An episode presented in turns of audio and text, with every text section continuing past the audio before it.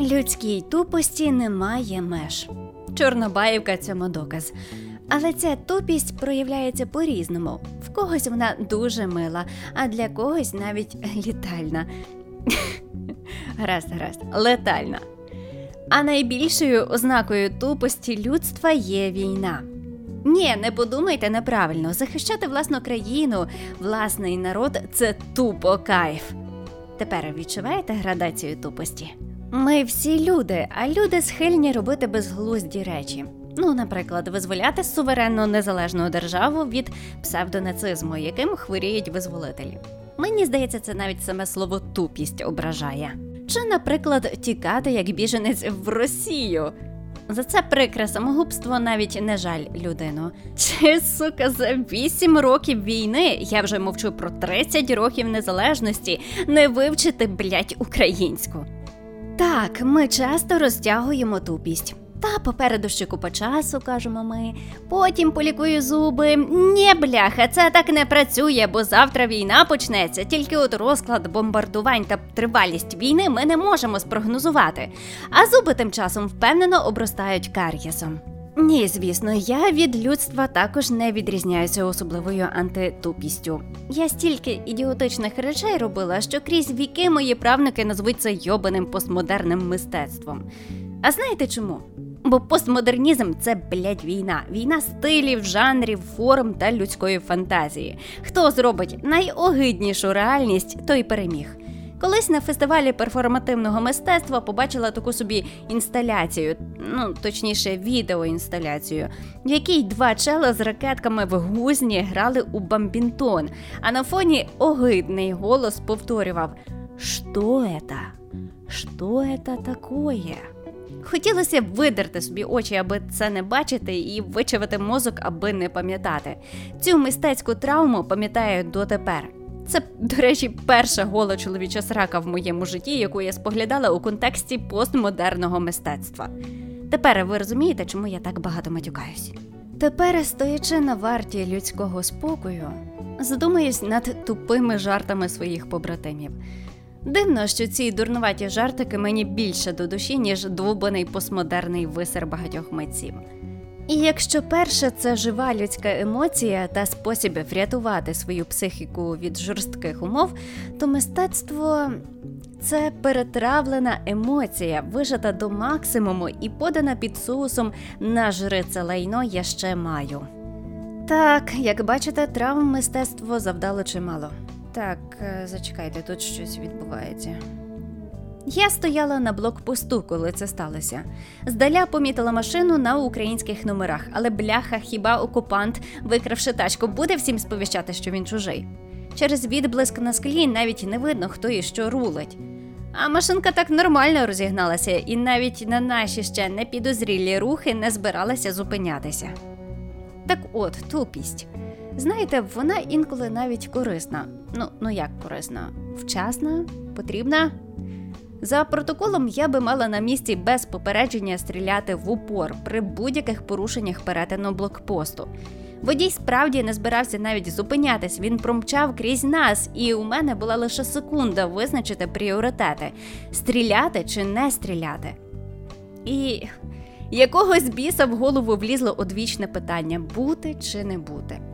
Чорт, тепер я зрозуміла сенс гамлетівського спустошення. Робити речі завідомо неправильні, але потрібні. Ну, тут моєї швидкості вистачило лише на колеса, і я прострочила автоматом задній ряд.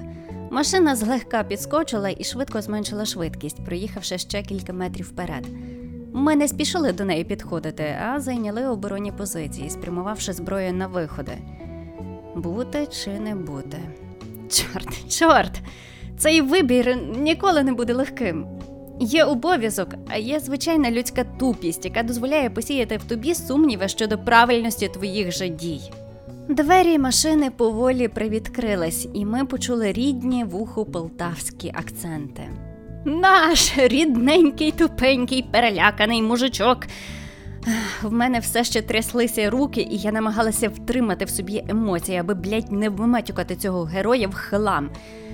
Правда, це вже зробили мої побратими. В салоні з ним були ще дві в сраку перелякані мадами. Що керувало водієм у цій ситуації, не зрозуміло, але перелякалися нахрен всі, походу. Жаль, машину, правда, тепер ніде не поміняєш на нові колеса. Тупість то велика сила, вона рятує, а інколи вбиває, залежно як нею користуватись. Інколи тупість просто смішить. Раз сиджу, значить, на телефоні. Дзвонить Пилипко.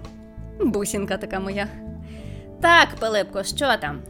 Я перше не роздупляюся, чи то з мене гонять, чи реально таку хуйню городять.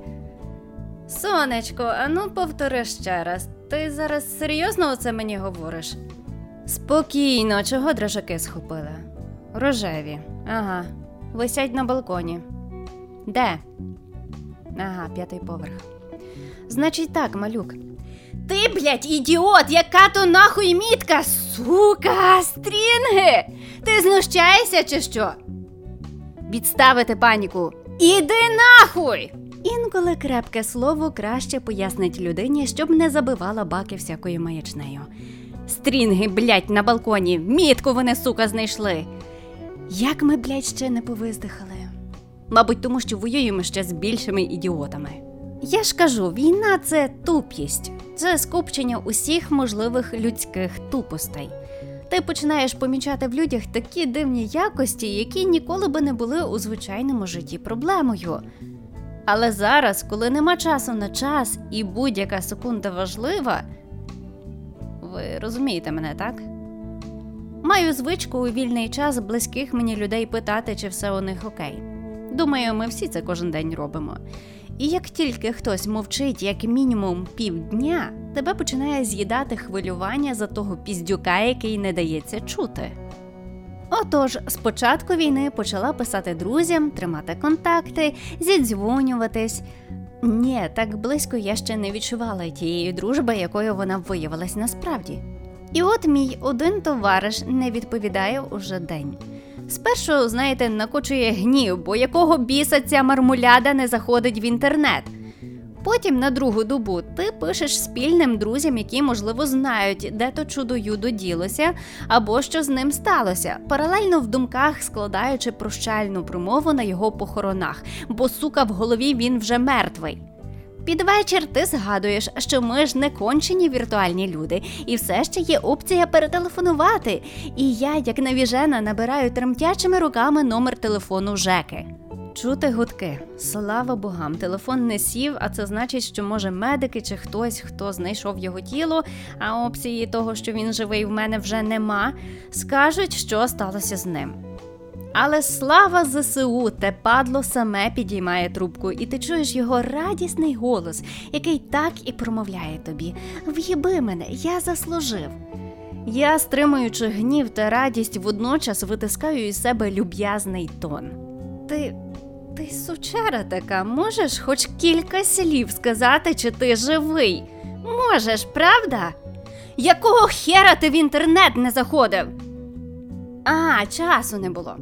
Де ти, блядь, шляєшся, що часу немає, щоб написати Я, сука, живий, ти мантелепа така.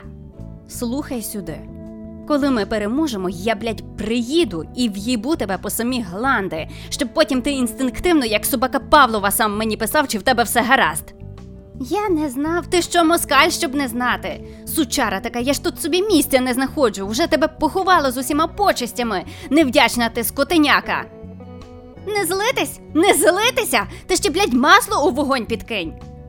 Добре, достатньо з тебе. Але щоб писав кожен день, чуєш?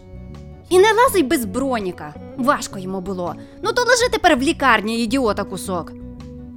Це було тупо, Жека. Це було тупо.